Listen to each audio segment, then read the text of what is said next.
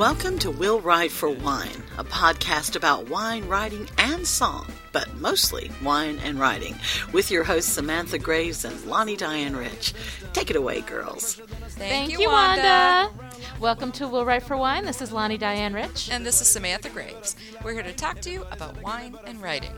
Yes, today's episode is on craft, feedback, and critiques. Hmm. We've been getting lots and lots of questions about this recently. Yeah, I don't know what's going on. If somebody's got like a somebody's been talking about it, it's just kind of in the general atmosphere out there. But anyways, we decided to do a topic on it. We thought it was a topic whose time had come. Yes. So uh, we live to serve. we To are serve your wine. humble servants. exactly. Uh, we'll get to that, the feedback part, later on the program. yes. But first, we the have serving wine. wine's happening now. So, Lani, what are you drinking tonight? All right. Well, tonight I'm having a 2005 Di Majo Norante Sangiovese. Mm. Dig me. I, I looked up how to pronounce it before the show. Uh, from Italy. and I'm sure any Italians out there are like, oh, Lord. Um, oh, wait. I lost my space. Oh. Okay. Wait. I've already screwed it up. We're not even into the A block yet. Okay, uh, I'm having. Oh, I'm drinking a red wine from Italy, which makes Yeah. me automatically cultured. So Yes. dig me. Yes. it's ten dollars a bottle, so my culture comes cheap, and it's uh, twelve point five percent alcohol, so it's nice and you know right in the the normal range. Yeah. Um, the wine notes from WineLibrary.com. The 2005 Sangiovese IGT. I'm assuming it's the same. it had the same bottle on the thing. I don't know what the IGT stands for. I don't think it says IGT. It, I it see nothing Probably should in like little letters. I don't. It's, It's probably on there somewhere, Yeah, and I just didn't yeah. up. But or it's spelled out. I'm already screwing this up so badly. We've hardly even started. Anyway, uh, offers an amazing display of strawberry and black cherry fruit intermixed with floral, new saddle leather, and earth notes. Ew. Aged in large wood foudres. Oh, shoot. Didn't look that up. I have no idea what, what that word is or how to pronounce it. Um, it is a stunning example of a Sangiovese that should drink well for two to three years. This wine represents incredible value for the money. Cool. So my notes are saddle leather, New, new saddle leather. New saddle leather. Apparently, it's not enough to taste like just plain leather. Oh no, my wine has to taste like leather that has had ass on it. That said, I like it. It's nummy. Oh, good. It is. It's really fruity and fun. And I'll tell you something, it goes fabulous with chocolate of all kinds, especially mm. brownies. Hmm. Or, in a pinch, Oreos. Now, I'm. I'm serious. Oreos. Don't dunk them or anything because that's just gross. Nobody wants little bits of Oreo cookie in their mm-hmm. wine. But but if you alternate bites of Oreo with a Sangiovese, it, it ain't bad. Ah, So do I still count as culture? Did I lose all my culture points with that? Anyway, my Will Write for Wine rating is um, it was four glasses, but it's just so good. I'm gonna give it four point five. I know I'm not supposed to give out a five unless the wine changes my life, but I'm trying to hold back. But it's really for good. one week, the bar was lower. One week. No, I I'm stopping at four point five. I'm I'm proud of me. it's a uh. 12 step program, Sam. Mm-hmm. Okay. Mm-hmm. Anyway, my Write for Wine rating is 4.5 glasses. Sam, what are you drinking tonight? Well, I'm still trying to get new saddle leather. the hell? I, I don't get it. Aren't they trying to make their wine sound good?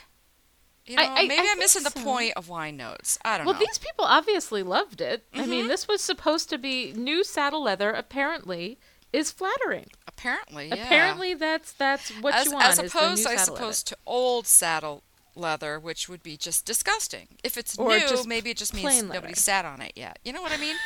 that's it has as yet to host ass. Yeah. and hopefully it has not been put on the horse either, so.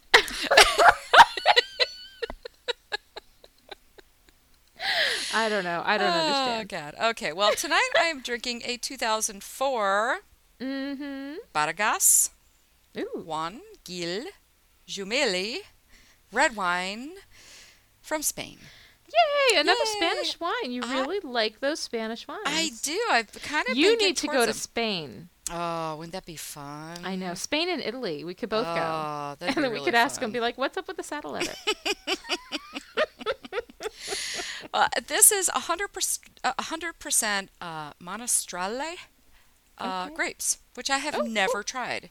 And I really like them. They're very, very good. It is Ah, uh, 14% alcohol, Mm-hmm. $16 a bottle.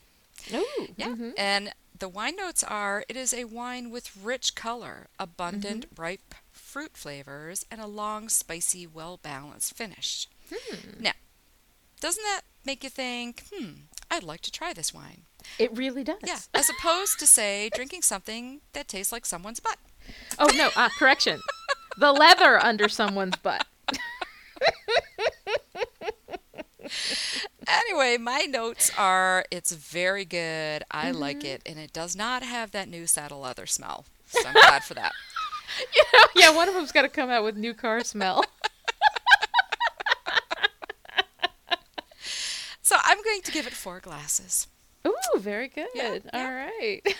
well, now that we know what we're drinking, and I've completely lost whatever culture points I might have had, we need to talk about who we love this week. Time for shout outs, shout offs, and announcements. Yes, well, my shout out is to the paving company for doing our driveway. Yay! I've been waiting 12 years to get our driveway paved because Oh, it's wow. not a mm-hmm. small driveway. We can pretty much not. play full court basketball on it. Mm-hmm. And tomorrow we can drive on it. I'm so excited. I can't believe I'm so excited about Blacktop. I'm gonna have to come down and visit you and park there, just so I can be like, look, I'm on your it you." driveway.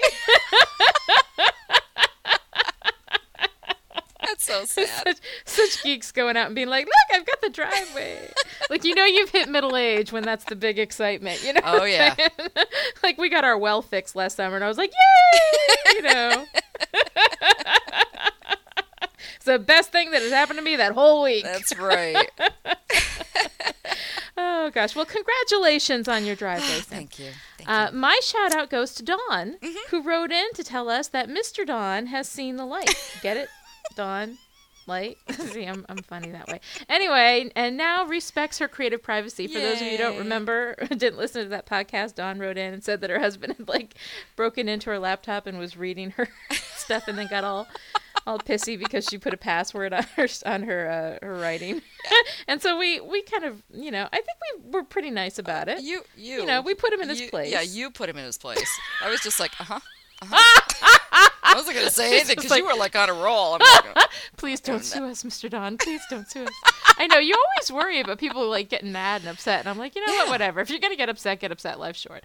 Anyway, Mr. Dawn took it with um, incredible uh, grace. Grace. and you know was was very good and um, Yes. and handled it well. So. I have to say, he's obviously a very gracious man because if I wrote a letter in to a radio show that made the host mock fish, he would kill me dead.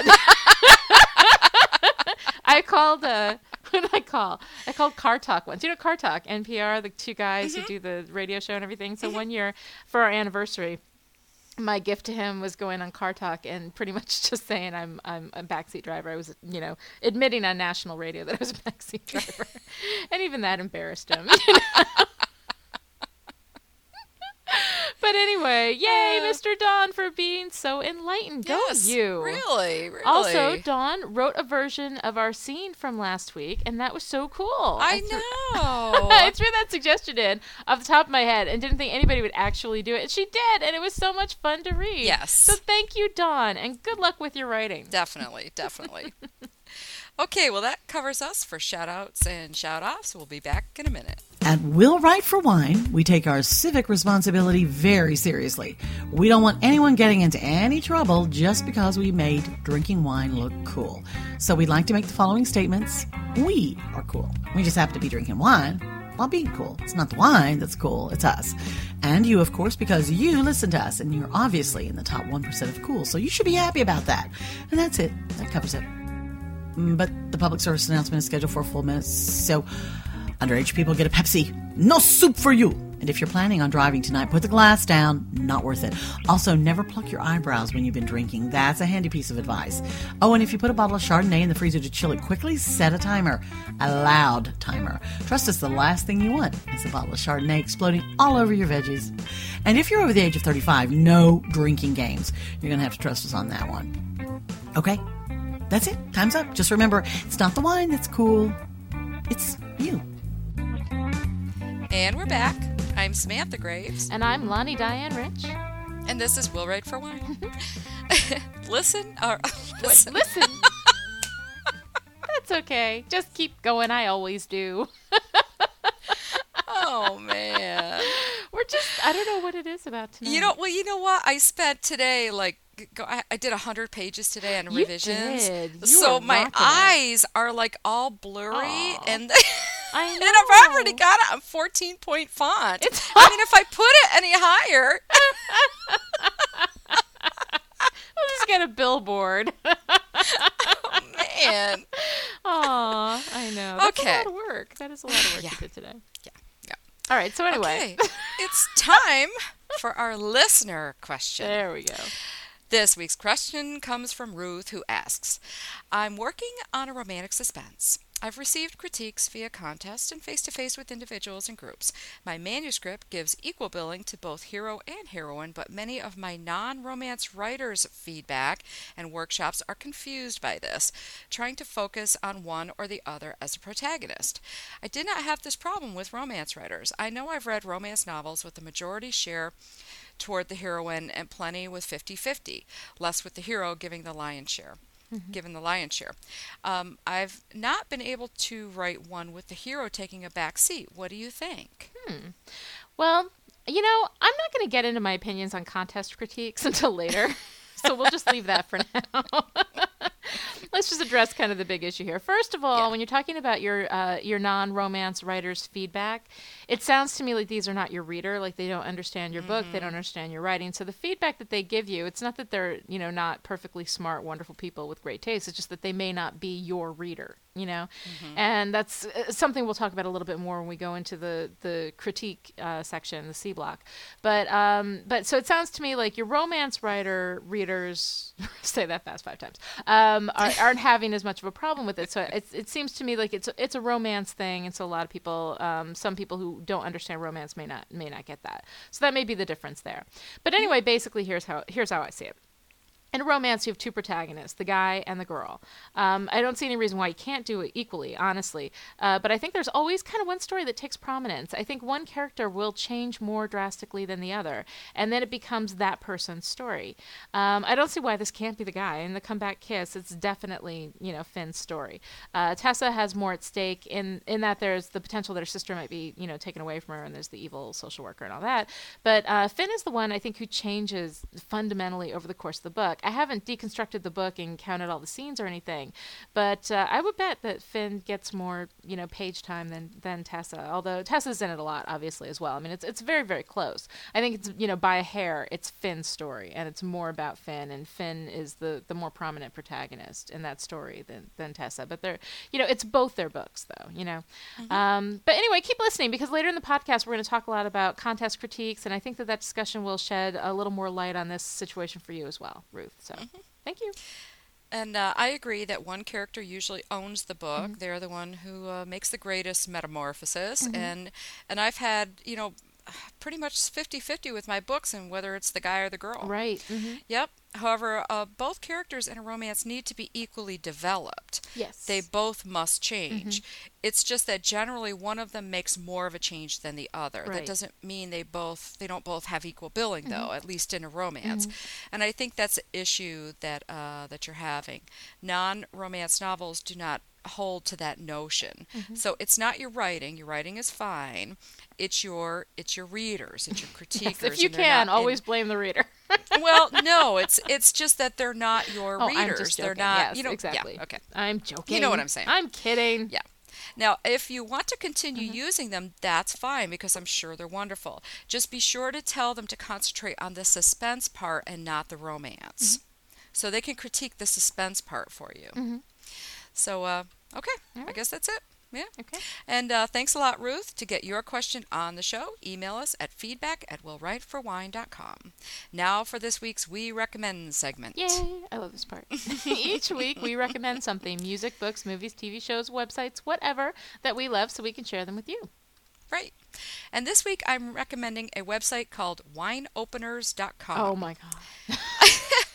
not only do they have super cool wine openers, but they have gift packs like Mm-hmm. toolkits for wine drinkers and wine picnic bags and even wedding gift favors. Yes. So it's actually like a wholesaler, you know what I Mm-hmm, mean? So you can order like multiples and you can have them personalized Mm-hmm. and everything. It's really cool.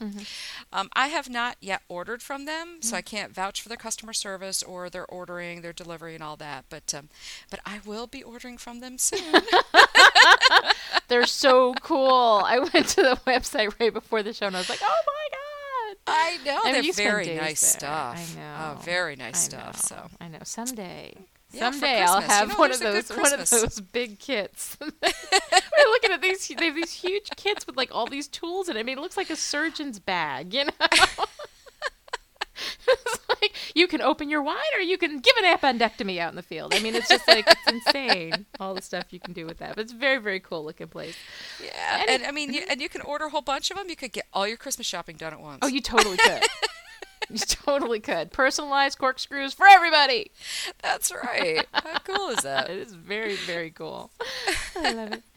This week, I'm recommending the Wii. Yay! It's sometimes just fun to say that. The Wii. Anyway, I think pretty much everyone knows what a Wii is, but for those of you who remain unsullied by popular culture, and hey, good for you, um, it's a game console where you physically move to move your character. So for bowling, you're actually doing like the movements of bowling just in your living room and in your own shoes. Bonus. um, I've been kind of waiting to hear on a proposal that's out there, and that causes, you know, a little stress. Um, because it's unwise to sit around drinking wine all day, although, man, wouldn't it be great if we could? Um, another great way to relieve stress is to move. But I'm not a big fan of exercise for exercise's sake. So lately I've been playing the Wii. the kids are at school, and I'm like bowling. Um, if you're mad at someone, you can box. If you feel like hopping around a bit, you can play tennis. If you feel like moving almost not at all, you can play golf. but it's really fun and a good way to work out some tension. I mean, you're not going to build up a huge sweat unless you're like, you know, the boxing I think is probably the biggest, you know, movement. And mm. y- you might get like a sheen on your forehead. I mean, it's not like running a, you know, a marathon or anything, but you know, it gets you moving, it gets your muscles moving and it kind of takes it's a good way to like kind of get rid of stress. It's like that kind of movement, you know. Um, Cool. and plus when you consider the average cost of um, game consoles, it's really not that bad, coming in about $250 and the sports games with the tennis and the bowling and whatnot comes with that package. Oh, Um, nice. so plus, I hear they're coming out with a Wii Fitness thing that has this little platform that you can use to do step aerobics and Tai Chi, and it also weighs you, which you know I, I probably Oh. won't be using that part. what the heck do you do? Stand on the you little stand on it. You stand on it like a scale and it tells you like your body mass index but then like when you when you have a wii they have what they're called Miis. You know wii is spelled w-i-i if you go to wii.com mm-hmm. you'll you'll see it. But they have Miis which is like your little wii u you know? Like the little kind of character the cartoon character that you make, can make look like you. You know so everybody's got one. So actually whenever i bowl there's like you know we'll see sweetness and light in the back jumping up and down and cheering me on. Mm-hmm. You know like they'll have random people from all the Miis that are in your family will be like in the background. It's very very cute. I'm making myself thin and it's tall. thin and tall i know. So it's but i mean like basically 20 years younger. right i know. And with boobs all that no i'm sorry. Anyway so but anyway, um, the um, the platform you stand on it and it has like the picture of your little Mii there, and it like does Uh-huh. body mass index. And it's Uh-huh. like, it- it's not out yet. I've just seen like you know preview videos of it because it's fascinating. And Fish was like, as soon as he heard about it, he's like, "We're absolutely getting this. We'll all like get fit together." And he's like, you know, because it tracks everything in the Oh, in the man. console. So you know, you, you Oh. really kind of have to face your own personal like No way. I'm just going to Butt tell it that I'm demons. 5'10. you know why? But when you get on the thing, it like weighs you and it has your height and everything, so it tells you I your know. body mass so I'll index. tell you it's. I'll tell it it's 5'10. You're go- 5'9. I'm I am 5'9". six and a half feet tall and the perfect weight for that. I'm a supermodel at six and a half feet tall. oh god, nothing like a little denial to get you through the day. I'm telling you. That's right. All right. Well, I think we could use some more wine. Right. So we'll be back in a flash. A sexy international art thief with a license to steal and a past she can't escape. An ex cop with a murder to avenge and nothing left to lose. A calculating killer launches a deadly game. From the heat of Havana to the streets of New York City, the race for justice is on. Sight Unseen by Samantha Graves, now available at a store near you. Thanks for coming back with us. I'm Lani Diane Rich. And I'm Samantha Graves. And this is We'll Write for Wine! Yay! So I'm just trying to inject that enthusiasm. Tonight's been kind of one of those nights where we've screwed everything up so We're- far. Yeah, a little sluggish tonight. I a little know. slow on the yeah. a little slow on the uptake today. Yeah, yeah, a a little little bit. too much revision for you, a little too much Yeah. Wii bowling for me. it's tiring. My right arm Did you win? is very tired. Oh yeah, no, I'm a pro. They, they got these levels in the Wii Uh-huh. where if you bowl like a certain amount, I mean, trust me, you have to bowl a lot to get there. You hit like pro level, and then the ball, your little Wii ball, is all like got stars on it and stuff. And if you if you start bowling poorly, then this they they take that pro status away, and your ball will lose the stars. And that happened to me. I stopped playing for a really long time. Then I came back and Oh. played a couple games, and I of course sucked, you know, because Yeah. I'd lost my edge. You Yeah. know, if you don't stick with that Wii bowling, I'm telling you, it takes discipline. so I came back you to gotta it. work back up to it, like Right. the gold card at And- Kohl's. Yeah. It's a whole new level like of shopping. gold card at Kohl's. But anyway, yeah. So I've been uh, I've been Wii bowling, and it does Ah. actually. They had because the Wii came out um, last Christmas, and a whole bunch of people were going to the hospital with, like Wii injuries.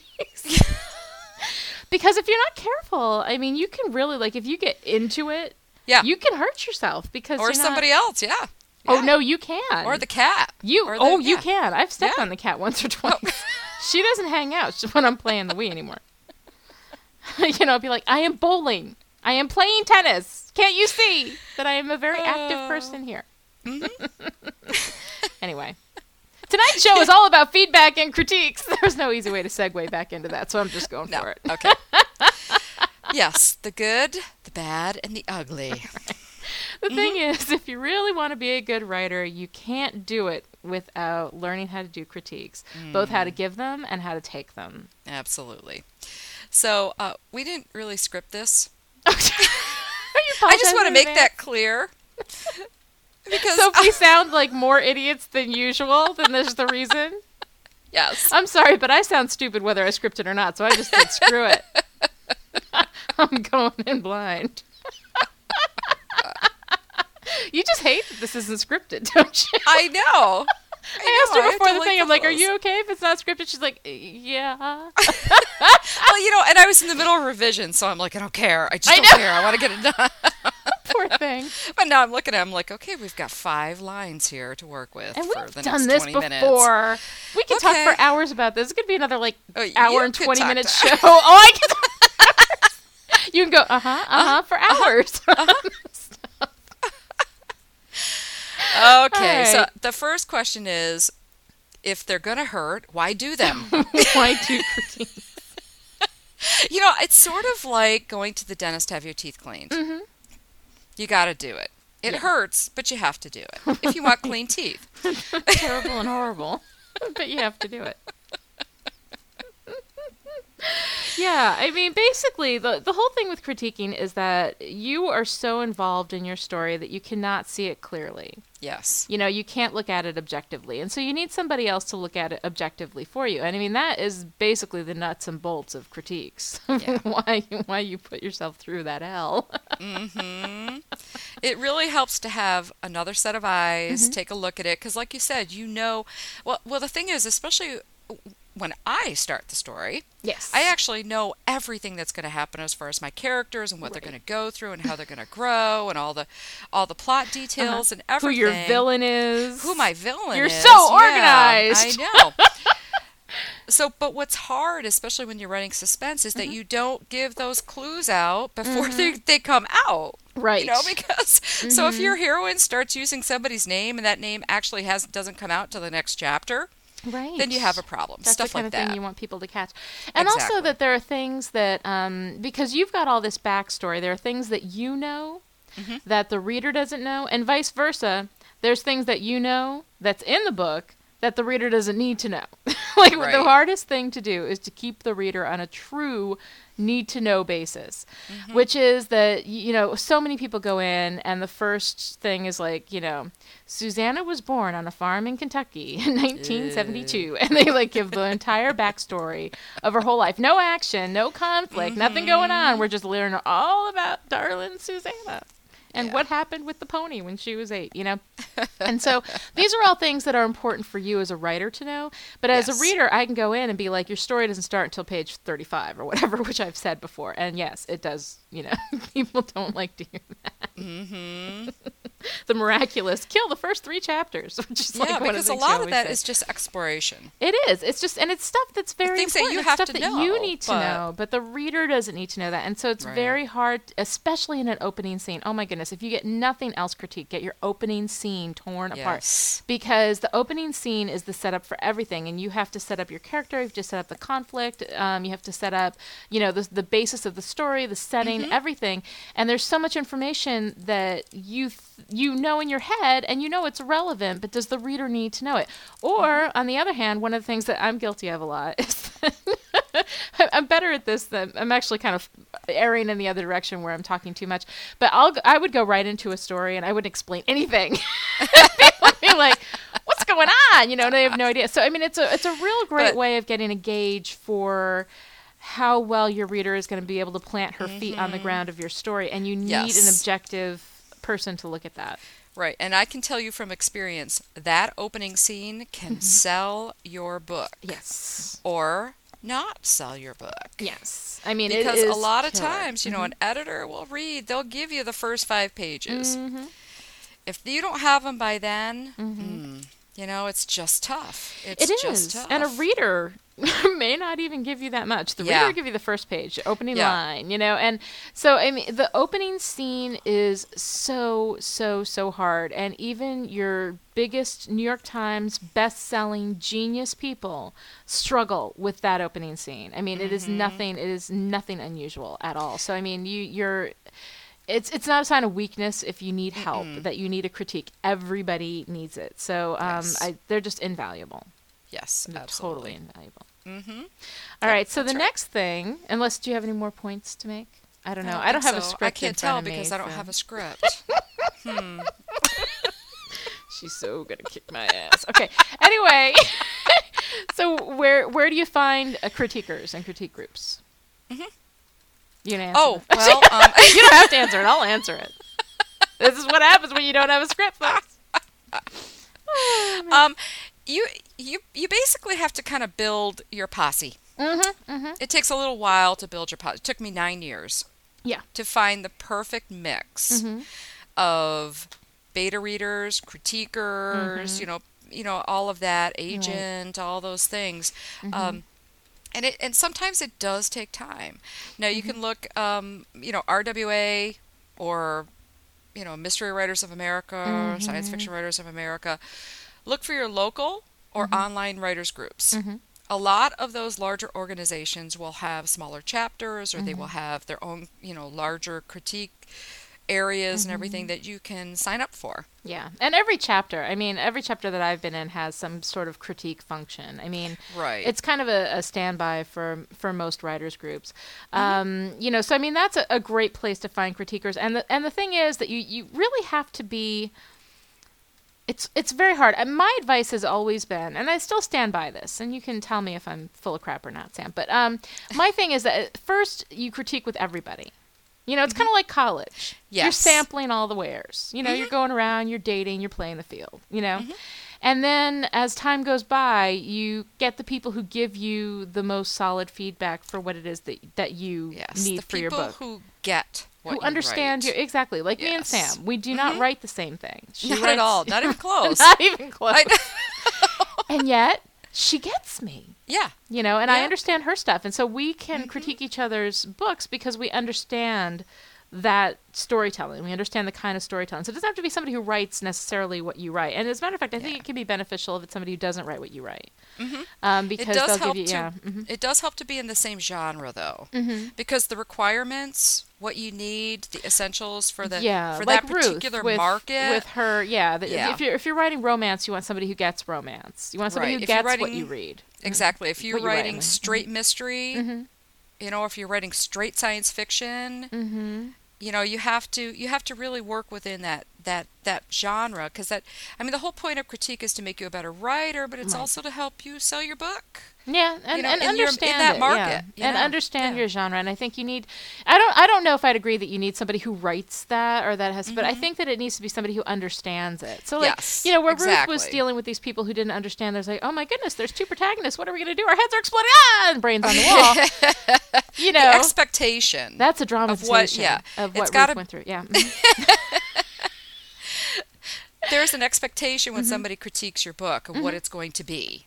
So it's important to get the uh, person who, who has the right expectations. Right. Who knows? Who knows what knows what it is that you're doing? So I mean, that's Yes, that's an important thing.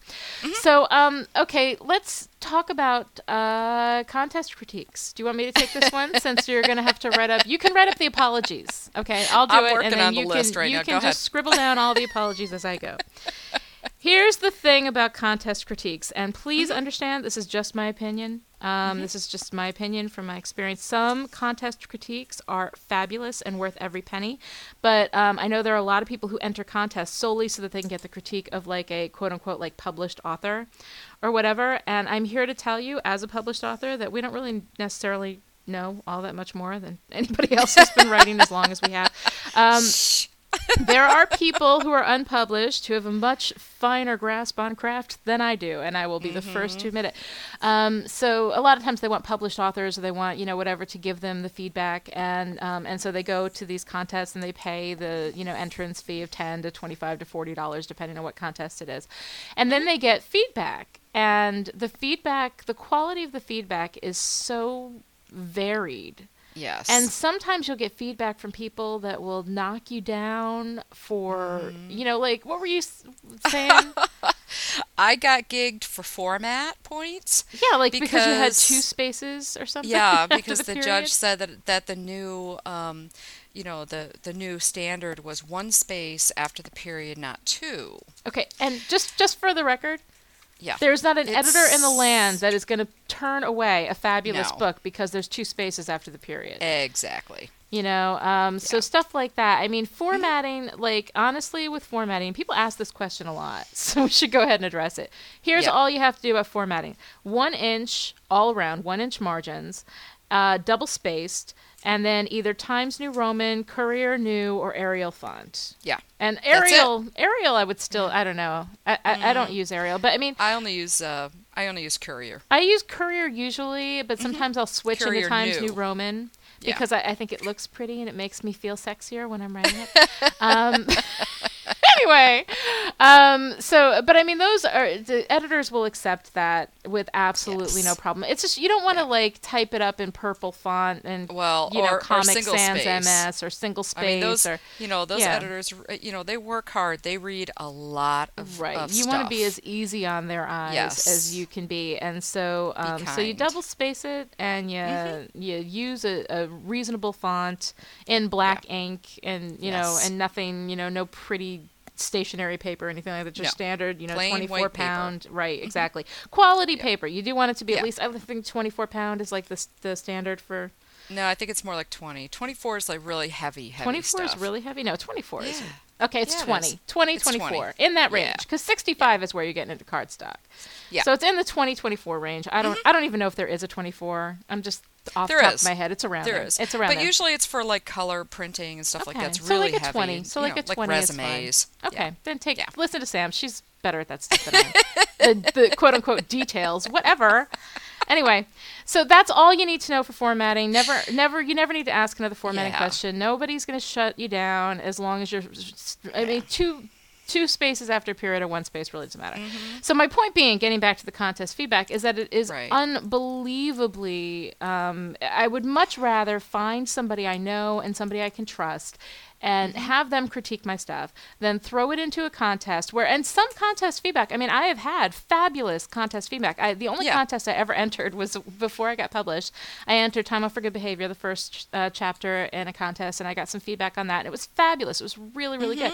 But I've heard way too many stories about people who are getting this insane feedback. And then a lot of times there's that whole published, unpublished thing that, you know, it's an anonymous published writer. You're unpublished, and you think that she knows more than you. So you take her advice, even though it's blatantly stupid. And I've seen it Yeah. happen. You know, there's like, uh, so that's another thing with critiquing that you um, that you need to be able to do is kind of decide what works for you and what doesn't. Mm-hmm. And yeah, And and the other thing is, you know, when I enter contests, I don't. Um, I mean, contests are great Mm-hmm. in that I I would enter contests to try to get to try to final. Of course, we all yeah, want to then you get the the editor, you get to yeah, get read then by you get an agent. editor Mhm. read, and, and that's a fabulous way to. It's mhm. yeah, and sometimes it's for a house that doesn't accept unagented Mm-hmm, material, so you wouldn't normally be able to even get your work in To front of them if it wasn't person, for right. a contest, you know. Right. So that's a different But- reason to enter a contest. If you're entering it to final, They're not but a lot of people enter but- for critiques.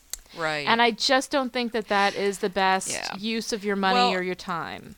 And I think uh, you know one of the things is, like you said, the, the the critiques you get are so varied. Some contests are better than others. Mm-hmm. Some actually have their judges go through Mm-hmm.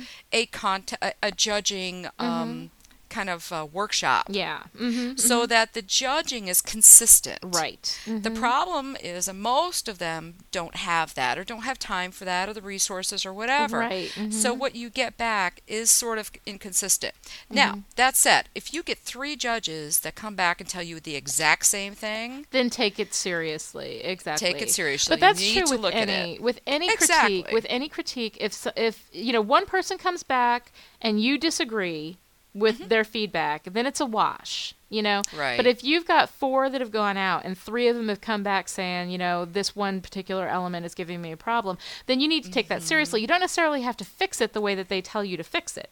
right? There are other ways that you can fix it, you know.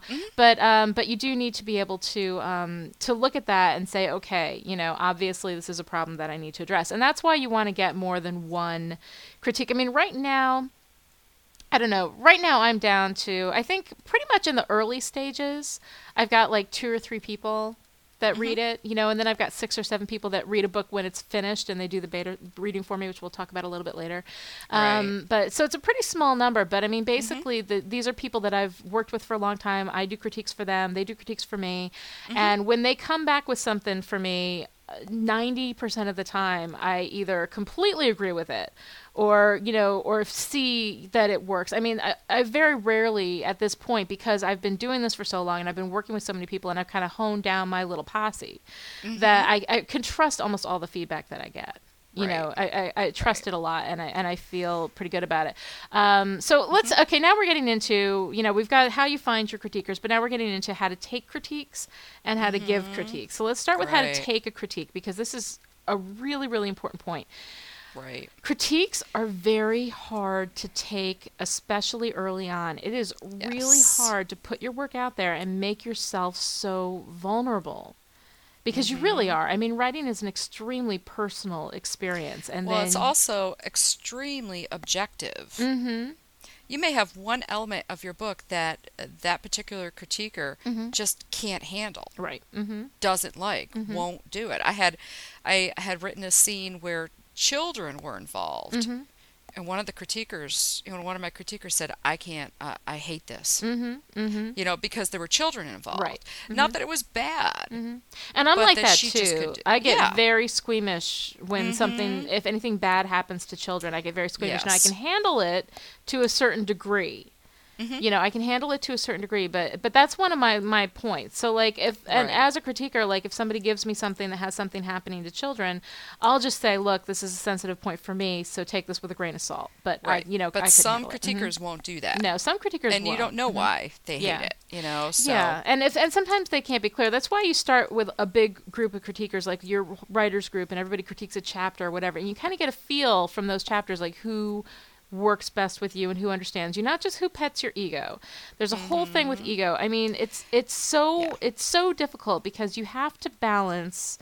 Um, knowing what's right for your book because you the one thing you do not want to do and a lot of people do this is that they get feedback from critiquers and they just do everything the critiquer said Yeah. a blank check they just do everything that critiquer said and then they send it to another critiquer and they give back feedback and they do everything that that person said and then it is no longer your book you know it becomes this big bland please everybody if everybody likes your book it's not a good book That's generally my, my feeling on it.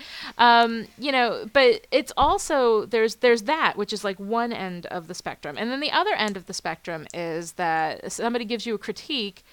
And then you look at it and you're like, well, obviously they're insane. And you don't take any of the advice. You don't take anything seriously. And you think that it was perfect to begin with. And the fact that this person came back to me with anything but it's wonderful and perfect and ready for publication obviously means that they're insane. So Mm-hmm. Well, you, you know, and I always worry when when somebody comes back and they don't have anything for me. I'm like, you know, I would rather have somebody say something and at least have it out there and think about it Right. than to not than to not say anything. I I like the challenge. I want to make the book better. Well, and also it's know? never perfect. Like I mean, the thing is, It's that if somebody if somebody comes back and says there's nothing wrong with it, it's wonderful, it's perfect as it is, Mm-hmm. then I'm thinking, well, that's great. They enjoyed it. Yeah. You know, but there's there's things wrong with it. They're just not seeing those things because there's always something. There's I have never Yeah. Mm-hmm. written a perfect scene. I have definitely not well, written and a that's perfect why book. I mean that's one of the reasons I don't read my books after they're published. Oh yeah, because you I- can't stand that it's not perfect. Well, yeah, because I'll go back through and I'm like, oh, look at I used the same word in the same in, twice in the same paragraph. Oh my gosh, makes me crazy. Oh, yeah. my gosh, see, So for me, it's never perfect. Yeah, see, very don't- difficult for me to Uh, perfection I don't even shoot to for. accept that. I don't even Yeah. shoot for perfection because it's so unattainable. Well, and I don't consider that perfection. I just consider it being, you know, you know, a better writer than I was the last book. Yeah, I don't know. yeah, no, I mean that's the thing. I definitely want to be a better writer on every book than Mm-hmm. I was on the last book. Absolutely, but per, per perfection is just never going to be part of the picture. It's just impossible. Um, and you know, for me, honestly, you know, as we all know, because of my preferred psychology, that I actually enjoy the imperfection. the imperfection. I if I ever did write a perfect scene, I would go and screw it up just to be fun, just to have some. Not that it's possible for me to even write a perfect scene, so let's not even pretend that's a possibility. But um, but I mean, still, you know, I mean, it's it's I, don't- I don't know. I the the whole point, I guess, that I was talking about was these two spectrums that you have to find the place right in the middle. First of all, you have to be able to be objective about your own work, and it's going to take a quite a few critiques before you can really find that place where you don't let you don't let it involve your ego. A lot of times, um, it feels like if somebody comes back and says this wasn't perfect, what we hear is you suck. You can't write. You shouldn't be doing this. Don't quit your day job. But you know, the thing you have to remember in every case is it's not about you. it's not. It's about the story. right. hmm And that's what you have to keep saying to yourself. It's It- about the story. It's not about you. Exactly. And you want that story to be the best story that it can be. So focus Absolutely. Mm-hmm. focus your entire energy on the quality of the work. You know. Yes. Um, yes. Another thing is um, don't ever, ever, ever, ever argue with your critiquer. your critiquer is giving you an opinion, and you cannot argue with an opinion. I've had Mm-hmm. people come back to me and be like, "Yeah, but this, this, this, this, this," and I'm like, "Well, this, this, this, this, and this is not on the page, you know, and Mm-hmm. you can't, you can't sit next to your reader." You know, and explain, explain it, everything yes, while they're exactly. they're going to be reading it out in Boise, and you're not going to be in Boise all the time Mm-hmm. Yeah. with everybody who's reading your book. So, you know, if you have to go back and explain to them why they're wrong, you know, Mm-hmm. Yeah. then um, if you feel that that that need to do that, and it's a human thing. I mean, you will feel that need to be like, no, but you don't understand because the reality is, if it's not on the page. Then Mm-hmm. It doesn't matter. You have Yeah, no that's right. arguments. You have That's no right. Yeah. arguments. If you can't get it across what you need to get across on the page, then um, then that's it. You can't sit there and explain to them why that works. You can Mm-hmm. say, "Oh, I understand this is a problem. This is what's going on. How can I fix it?" Absolutely, Right. you can say that. But you Yes. can't say, "Yes, but yeah, but yeah, but yeah, but," and then not listen to anything they said because basically you've just wasted all their time and their energy in helping you, and they're not going to want to critique for you again. Trust me. Um, So, uh, so I mean, that's so- the thing is that you've got to you got to kind of balance that out and sort of try to take your ego out of it and be as objective as possible to take that that Mm-hmm. Yes. feedback. But some feedback you get isn't going to be good either. There's some feedback that people are going to give you, and basically, it's kind of like you have an internal. If you just quiet your mind enough to listen to it, you can feel it. You can feel your body's response to the feedback, whether it's good for the story or not good for the story. 90% of the mm-hmm. feedback I get, I'm so excited. I'm like, oh my God, that's great. It's perfect, you know? And the idea of going back in and making those changes is just so exciting to me because, again, I've, I've been doing this for a while and I've whittled down my group to people that, that get me and that really do make the book so much better. And these are definitely mm-hmm. people that challenge me. You know, I mean, I, all the people that I have read my books never come back and say, "Oh, it's lovely." You know, they tell me what's wrong in no uncertain terms, and I do the same for them. Yes. But um, yeah, I, because but it is to. good. I mean, yeah, and and like I said, I, I like the challenge. Mm-hmm, I want to make the book better. Give me your ideas. right? You know, right, because So, it's got to be yeah. about the work. It's not about you. It's about the work. So just remember yes. Yes. Okay, yeah, s- nothing personal. so now I guess we should talk about how to give the critiques. How to give critiques. You know, I've been a judge in a couple of contests. And um, and luckily those contests had really you know good um, sections and this is how you know you know what did you think about this Right. and you know not only the score but also a chance to explain um, how you you know why you gave that score Right. Mhm. and um, it's very hard to give critiques it's it's really important again to focus on the story Right. Not on the writer on the story Right. because it's not about the writer it's about the story. And um, and so you try to you know you just try to make it constructive Mhm. um, nothing personal Mhm. you know um, you tell them the great things they did Yes. the things they did you always very start well off. You always start off with the positive. yes You lead absolutely. with the positive. You lead with what works. Even Yes. if you really have to work to find it, there's Yeah. something in that story that works. you know? I Mm-hmm. Mean, a lot of times I'm like, wow, your spelling is fabulous. You know, no, I'm just joking. It's, it's never that bad. But I mean, there's things like there's the setting, there's something that's intriguing, there's Yeah. something about that book. There's a diamond in the rough, even if it's really, really Mm-hmm. rough. And you can always find that. You always lead with that. And it's not an ego stroke so much as you know, you're if you lead with that, then you put the person in a place of confidence that they've got something to ground their feet on for when you Yes. totally break their spirit, which is what comes next. no No, I mean, here's the thing. You never be mean. You never be No. snarky. You never be, but you do have to shoot straight. There, I've gotten a lot of critiques where people are like, "Well, you know, this is really wonderful, and you're a wonderful writer, and please don't." Th-. And I'm like, you know what? Just get to the point. Yeah. I, I'm I'm a fine you writer. know- I know it, but like, just tell me what's wrong.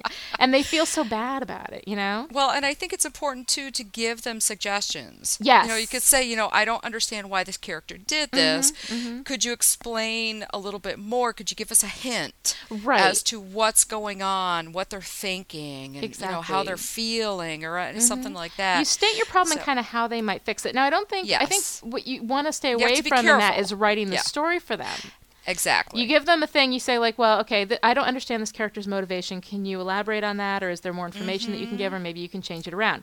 You don't Yes. say, Very you know. I don't understand this character's motivation. Here's what you do. Okay, you start it out in the bar, mm-hmm. and then you move her over onto the motorcycle, and then when the motorcycle don't dies, blah blah blah blah. You know, you don't do that. Although I will admit.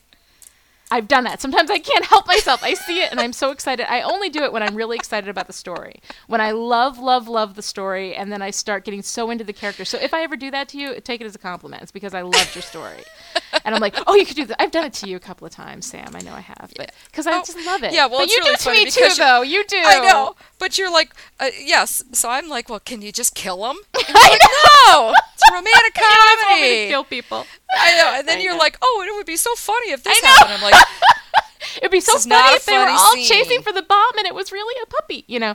Um, I know, but we do understand with each other's work, and sometimes you come up with stuff that really works for me and that really helps me out. So Yeah, you know, I I, know, mean, it's it's thing. good to have that perspective, but I think that Mm-hmm. you know, fr- from giving the critiques, um, you want to be straightforward. You know, and I am I am so straightforward. You do want to be honest. that at times people you know and i warn people too because I, I i want people to be straight with me. I give the kind of critiques i like to receive. And mm-hmm. they are you know no punches pulled straightforward. You know i, I honestly that's what i like. I like people when i know that somebody isn't holding anything back, then I feel confident that I can do something with the critique that I receive. If I'm worried that they're just Right. being nice, then I don't trust them. So it's kind of becomes a trust thing for me, you know. And um, so I warn people if somebody's getting a critique. I mean, most of the people I work with know and understand it. But if like I, you know, if somebody gets a critique at auction or something like that, or if they, you know, it's some kind of um, charity thing that sometimes I'll do critiques for that, um, Right. then uh, then I usually warn them ahead of time that um, that I will be completely honest. I won't be mean, but I will be completely honest. And sometimes, Yeah. if you're early in the critiquing stage, for some people, it can be hard to hear really, truly honest feedback, even though it's just an opinion. And it's just my opinion, and I can be wrong. And I always say that too. I might be wrong. I might not be your reader. I might not understand what it is you're doing. You know, take it with a grain of salt. Especially if I've got hot buttons like kids or something like that. I let them know about that. Yeah. But um, but I mean, if you're the kind of critiquer, I mean, be straightforward. But if you're, you know, if you're really straightforward, then give them a give them a warning shot. Yeah. All right. So the difference Okay. between a critique and a beta read. Right. Okay. A critique generally is done by somebody who is a writer who actually understands a little bit about the writing process, mm-hmm. a little more than a, your basic reader. Mm-hmm. Mm-hmm. Now, a beta reader, at, at least to me, a beta reader is a true reader, but it's also a person who reads a lot. Right. They have a fine understanding of what makes a good story. Right. They may not always be able to explain to you exactly technically like oh i don't understand his motivation here. Mm-hmm. But they'll tell you as a reader i didn't understand why he did this. Exactly. and out of that you can get a lot. And i mm-hmm. have uh, let me see i have three beta mm-hmm. readers and i have basically just one critiquer you're the, you're my only critiquer and, and i don't let anybody read my story until it's done Yeah. Mm-hmm. mm-hmm. Well, So I mean, that's that's the the thing. Mm-hmm. too, is that critiquers are, um, you know, like you said, other writers that Right. usually have a, a, a, deep knowledge of the craft. So they'll come back at you with conflict and motivation and you know and goals Mm-hmm. and all this kind of stuff and you know antagonists and whatnot. Um, but then, and that's at any stage during the writing. It can be early. It can be one scene. It can be you know a half a book. It can be whatever amount of book, whatever part of the writing. That's a critique thing. A beta read is after the book's done, after the first draft of the book is done, you send it out as a whole, and you get rather than somebody nitpicking at the little things in the scene, giving you a real general view of how the book works just on its own and what works, what doesn't work, and that kind of thing. Having regular readers is essential to that, I think, because they won't Mm-hmm. come back. Their their mind isn't colored by all this, you know, business jargon, all this industry Yes. craft jargon. They They're just know whether or saying, not they like is it the a good story. or Yeah. not? Does the story Right. work for you or not? So that's a real good perspective to have. Right. Although a lot of my Now- beta readers are also writers. Right. Well, and you know, Mm-hmm. the funny thing is, as I've developed, I started out with a lot of critiquers Yes. and just a few, you know, like one beta reader. Now I have one around. critiquer Mhm. and three beta readers. It's changed a little bit. yeah. I think it's because, you know, I'm a little more comfortable with my craft Yeah. and, you know, I mean, not comfortable. I don't never want to get to that point, but um, But But I- confident. I, I- mean, you should be. confident, You should be confident. I mean, you. I think you should be more confident than you are because you're you're a really great writer. We're gonna get to that in a later show too. Trust me. Gonna haul her up by her ankles for that. But um, but you know, I mean, Oh, I think no. that you're you're very confident. And that Mm-hmm. you know, you know that you're. I mean, you know you're a good writer, right? Don't tell me you don't think you're a good writer, because I'll have to. I know you. that I think that I am developing into a good writer. For Christ. You know, I don't want to ever say that I know everything because I don't. That's not I saying mean, that you know I everything. That's not saying that you know everything. It's saying that you're a good writer. okay, you know what? This is a total. This will take another hour to It do. is. It We'll is. We're not gonna argue this about it. later. All Yeah. right, let's go to the Uh-huh. next thing. When do you Okay. leave your critique group? You leave your critique group when you realize that the the kinds of critiques you're getting Mm-hmm. are not good for you or for your story. Right. And I think you will know that and you will see that, you know, just if you start dreading Mm-hmm. going to your critiques, then it's time to think about why. Yeah, and what it's, is it doing to you? it's also that it the people you're critiquing with should be at the same level that you are. And I'm not saying published or unpublished. A lot of times people get this division in their head like there's this Mm-hmm. there's the the published and then there's like the unwashed masses and whatever and that's total Yeah. total crap um, is i have unpublished friends who are fabulous writers who are completely Mm-hmm. at the same place that i am craft wise and who do really good work um, Right. you know and i'm not going to say that there are published people who write crap because we all know that's true anyway Nobody I know, but there are people out there. Um, anyway, Apologies to apologies to the published writers who write crap. You don't know who you are. Um, but. Any- but anyway, um, I mean, the thing is that you need to have people who are at your craft level, who understand craft at your level. And sometimes you'll be with a group and you will get to a point where you're kind of, and I hate to say it because it sounds arrogant, but let's just put it out there, you know, where you've kind of grown beyond that particular group. Maybe you need a smaller, tighter group, and this was a large group, and that's, that sort of happens after a while. Um, you know, and there's there's nothing to apologize for for that. You just kind of gradually kind of back out of the one group and move into something else, and you'll find what's right for you. There's online uh, places, there's friends you meet online. As you go into these like chapters, local chapters or whatever, you'll meet people like Sam, who's wonderful, and you'll connect, and you'll be like, "Wow, you're so awesome!"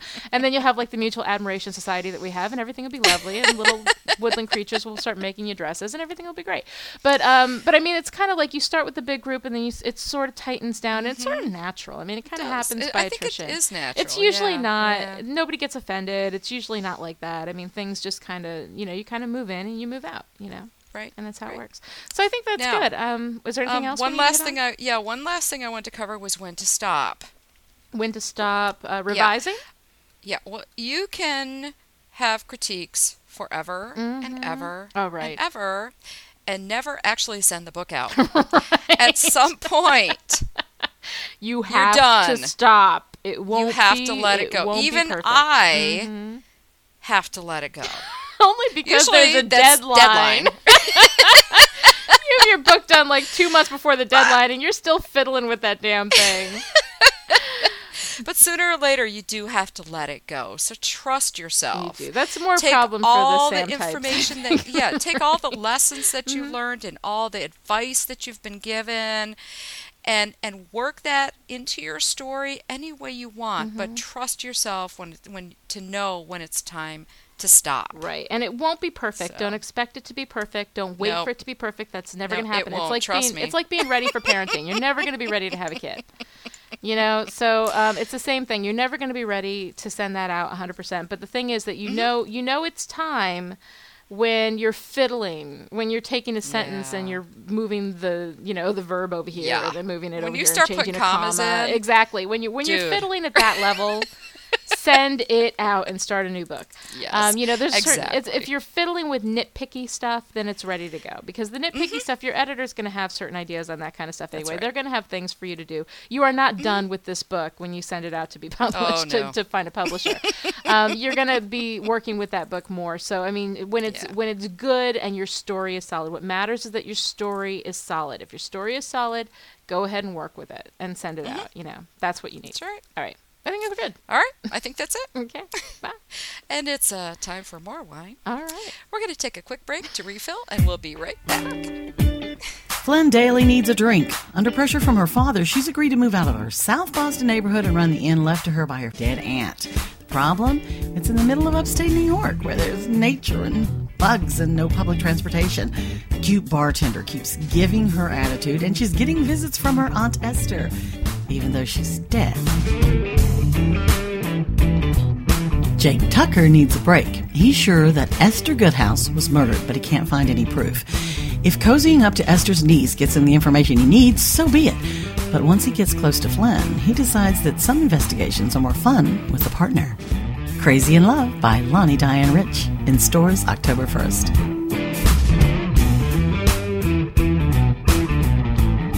Thanks for coming back. I'm Lani Diane Rich. and i'm samantha graves And this is Will Write for Wine. we need to talk to you a little bit because over the break, I was like, "Oh my goodness, it's long!" Sam goes, "See what 37 happens minutes. when you don't have a script." that's right So here's the basic conundrum that we Mhm. come down to. Is this is what it, and so now because we're discussing it now the D block's going to go way long. But you know what? I Oh, don't care. I'm throwing caution to the wind. It's going to be our longest podcast ever. I thought it was going to be nice and short tonight. Originally, we had intended this to be a half hour show. Obviously, that's never going to happen. Then we're like, oh, okay, well, an hour, you know, 45 minutes to an hour is fine. And we were doing in that We we were in that range for Yeah. a while. And then I don't know, we got real comfortable with ourselves. It's kind of like my weight. It just keeps kind of creeping up, creeping up. and then you kind of get used to it, and then it creeps up a little and bit it more. up yeah. a little bit more. Mhm. Now, now our pants are getting a little tight. Because here's the thing: is that uh, it's okay for anybody who's got like real good broadband access, but the, Mm-hmm. the the file sizes are getting up to like you know 75 megs, which is a lot. Now, one thing I was doing for about th- four or five shows, and nobody noticed it, but I did. and It made me crazy, so stop doing it. Was I took the um I took the quality down a notch, and so it made for a slightly smaller, um, probably about 10 to 15 megabytes. Which is podcast, big. smaller, which is which Yeah. is significant. Um, you know, podcast, but the quality the Was it fine. not good and. Apparently, nobody else noticed it, but I did. So, what we need to know, what we need in your feedback this week, Yes. is um, do you mind that they're long? Do you mind that they're big? Does one hour work better for you than an hour and 20 minutes? Is an hour and 20 Yeah. minutes way too flipping Way long, which too is what I'm freaking thinking? long, yeah, Is it is it a challenge for you? Are you guys having trouble downloading it because they're they're so big? So Mm-hmm. let us know and give us some feedback, and then we'll be able to adjust ourselves accordingly. But I don't know. I like not having behave behave ourselves accordingly. behave ourselves. Well, that's never gonna happen. But um, but I mean, I like having, I like not having a script. I think that we we hit on points and we, you know, we get off in tangents. M- Me mostly, my Tangenticize, fault. My fault. We tangenticize. um, but uh, which is like exercise, but more fun. Um, And a lot and less uh, work. But anyway, so give us your feedback on that and let us know if the file sizes are a problem for you or if you'd rather we uh, just didn't go off on so many tangents. And I could, you know, we can script them again. I just, Mm-hmm. I like it better. more fun for me. I feel less, I don't know, less like tight and stodgy. I don't know. I feel Mm-hmm. like it's more fun when we're not. Uh, when All we're right, so drunk and call- unscripted. so- That's so what I like. Can You're, call- you're calling me logo? tight and stodgy. drunk and unscripted. Am I calling you? No, I'm saying I come off that way. I feel that way. Okay. You come off lovely and wonderful all the time. I, however, am the one whose only value here is like the comic relief because I'm always saying Oh. stupid stuff. But you know, I mean, my point is that like you Mm-hmm. know, I just, I it's just for me, it's it's fun. I like doing that in the C block. I like being unscripted in the C block, and it Mm-hmm. does tend to make us go a little long. A little long. Okay. So, um, so you guys decide how we're going to do it. Are we going to cut the time down? Do we need to go back to the lower quality format, which probably nobody noticed Mm-hmm. except me? is it too long? An hour and twenty minutes is a long time for you guys to listen to us. So, um, so let us know. Send it into feedback at willwriteforwine.com. And uh, so, want to win some great prizes? yeah, I do. Yeah, I'm so glad. hit me. You have so much enthusiasm about that. That's awesome.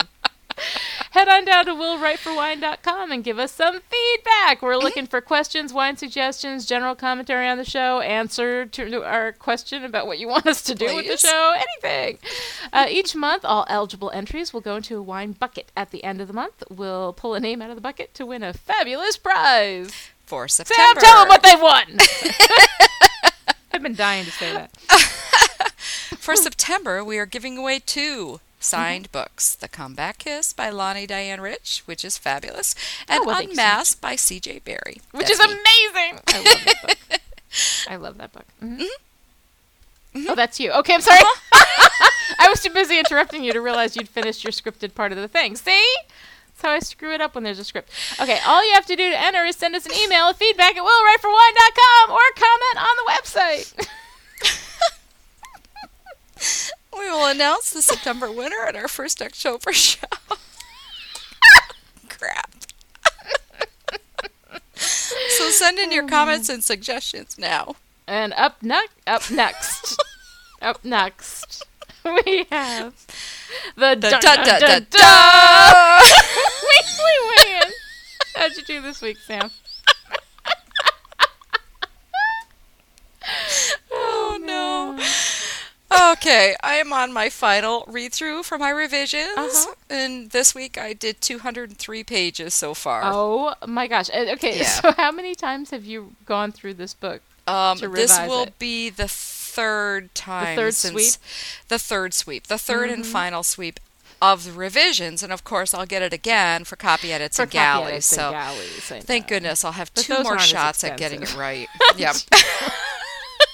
I love when I like rewrite entire passages in Oh, yeah. copy edits, and then you got to tack them on with a paperclip, and you're like, cut all this out and put this in. It's like a big Mm-hmm. Yep. puzzle rug. All right. Well, for me, I did pretty well. I got 3,100 words this week, which is about 15 pages, but Good. it's opening scene 15 Oh, pages, which is important. different from other 15 pages, like Yes, we it is. before. It opening really is. Mm-hmm. scenes are a B I T C H. So, um, Well, yeah. I mean, and I've discovered with the opening scenes, it's one Mm-hmm. of two ways. Either it goes down perfect the first time you write it, or you have to rewrite it. oh, you're an times. alien. It's never perfect the first time. I actually have had first scenes that go down that are almost uh, that almost stay the same word for word. And sometimes I you get them, sometimes they're right there and they're perfect, or it takes you like a hundred revisions to get them right. I don't know. Okay, no. X and the Single Girl, I had that. Mm, X and yeah. the Single Girl, I did have that, but that's Yeah, the see? only time. And I think it's because I just didn't know any better. Although actually, I do like that opening scene, so I won't. I won't knock Mm-hmm. Yeah, myself it's on it. fine. It's great. But uh, but opening scenes anyway for me are the ones that I spend the most time writing and rewriting and tweaking Mm-hmm. because again, not too much information, not too little information. You got to get the heroine out there. Uh, anyway, Yeah. So um, and it's coming together. The new book is coming together really well. I did a lot of planning for it. Shut up, I'm still a pantser mostly. Mm-hmm. Did I Um, hear color post-its? Did I Color hear coded colored post-its? post-its? Yes, you did. Is there anything wrong with that? No, there's if not. If color coded post its are wrong, I don't want to be right. yep, they're on my wall right now, staring down at me and mocking me, saying, You are not a pantser, you're not a pantser. But I don't know everything that's going to happen. I mean, I do kind of pull it Mm-hmm. together as I'm going. I just, I need, in order to get a start on this, especially, I have to have the first turning point. I have the first turning point and I have the midpoint. Good. So I've got that, but I don't have the whole That's thing awesome. planned out before I start writing. But anyway, That's okay. I feel good about the book. I'm very Good. excited about it. Good, good. And now it's time for this week's Random Etc. segment where we do mm-hmm. whatever we feel like because it's our show. Mm-hmm. This week we're going to give you inspirational quotes to print out and tape up on your computer to get you through the critiquing process. right, because you will need these. Trust me. and you really need the one that's right for you. So we each mm-hmm. picked out three. Right. Right. Okay. And my first one is If the doctor told me I had six minutes to live, I'd type faster. Aww. It's Isaac Asimov. Uh-huh. How cool is that? yeah. cool. Yeah, I like that one. All right. This is my first one is there's nothing to writing. All you do is sit down at a typewriter and open a vein. I love that one. That's awesome. Walter Wellesley, quote unquote, Red Smith. Hmm. I guess that's a nickname. well, I just call him Red. Okay. My next one is A professional writer is an amateur who didn't quit. Oh. That's by Richard Bach. Richard Bach. Jonathan Livingston, Livingston Seagull, right? Mhm. Is that Yeah. Richard Bach? Oh, Yeah. how very nice. All right. Uh, so my next one is You must stay drunk on writing so reality cannot destroy you. Ray Bradbury. I like that one. I like that one too. What has reality ever done for you? That's right. So my my last one is the two most beautiful words in the English language are check and closed Oh, I love it. by Dorothy Parker. love her. love her. well, I saw her name. I, I knew I had to grab that one. So. Good. um, and my last one is everything in life is writable about if you have the outgoing guts to do it and the imagination to improvise. The worst enemy to creativity is self doubt. Oh, Sylvia true. Plath. So true. So it's kind of an awkward little quote there, Yeah. you know. But- But, I mean, you know, It go makes a point. Sylvia. Go Yeah, Sylvia. yeah, that's right. You know, I, I like the, the worst enemy to creativity is self doubt. You gotta Yes. you've gotta have confidence, and we will be addressing that in a future Mm-hmm. podcast. I've got a whole lot to say about that. Okay, well that takes care of this week's random etc. And it's time for a refill. We'll be right back. All right. Well, the show's almost over, and I'm sure you're really sad about that. But now you don't have to wait another week to hear from Sam and Lani because we've got websites open 24 7 and ready when you are. Morning, noon, or night. For Lani, be sure to stop by the newly redesigned LaniDianeRich.com, where Lani's latest books and news will be regularly updated. Right, Lani? Also, don't forget to drop by dogsandgoddesses.com, where Lani is collaborating live on the web with New York Times bestsellers Jennifer Crusie and Anne Stuart. It's like a reality show with writers, which is really much more interesting than it sounds. So check it out. For more information on Sam, click your way on over to SamanthaGraves.com for her latest news and giveaways. I think she's better about updating. Yeah, that's right. There are also links to her blog, her MySpace page, and the website for her alter ego, CJ Barry, author of award winning futuristic romances. And don't forget to stop by at willwriteforwine.com for links to our joint MySpace page, our cafe press store, and all the cool things we talk about during the show. By the time you're done with all that, we'll be back in a new podcast next week. Everybody plays and everybody wins.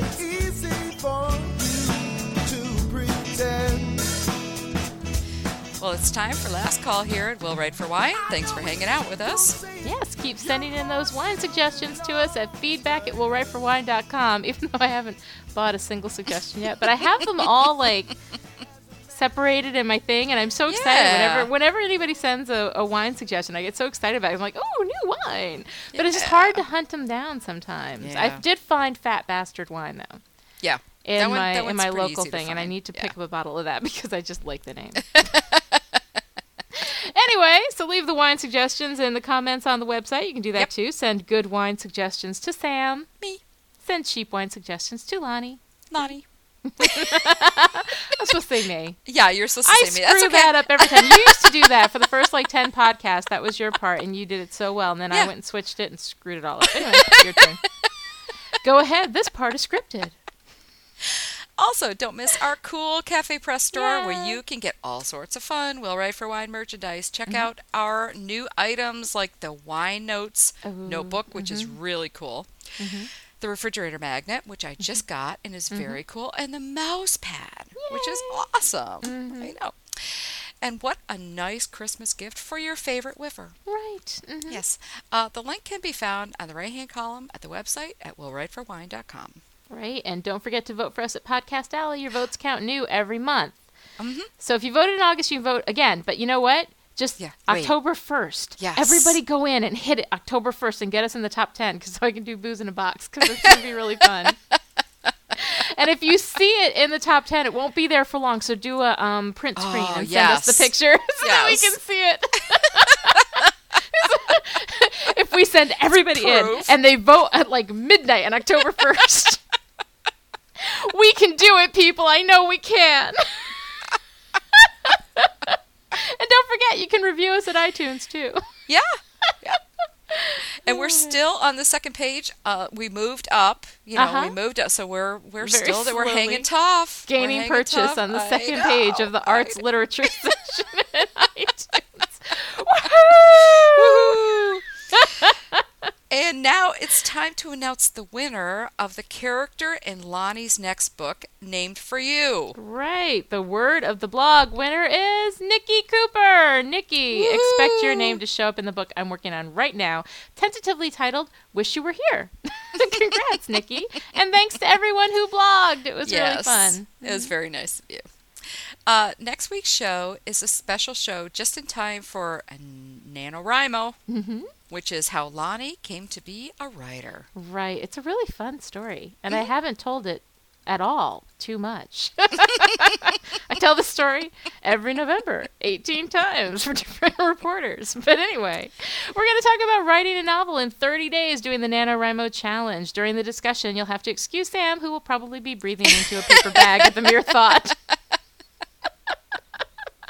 That is true. Should give her a lot of wine next week. She'll be like, I'm drinking two bottles tonight.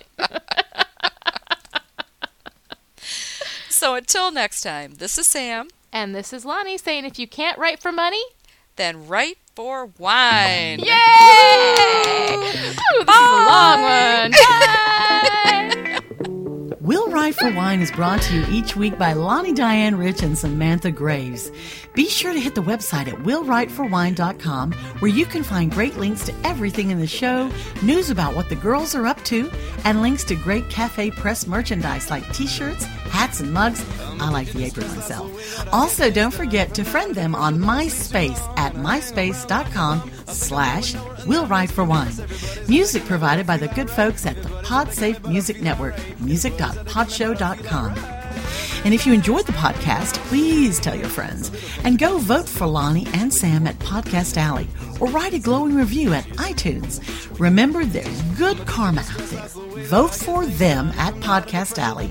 Come back next time as Johnny Depp's soulmate. Or perhaps Colin Firth. Mmm, ring any bells? Or, you know, the, the soulmate, whoever does it for you. You get the point. Anyway, thanks for joining us, and we'll see you next time right here on Will Write for Wine.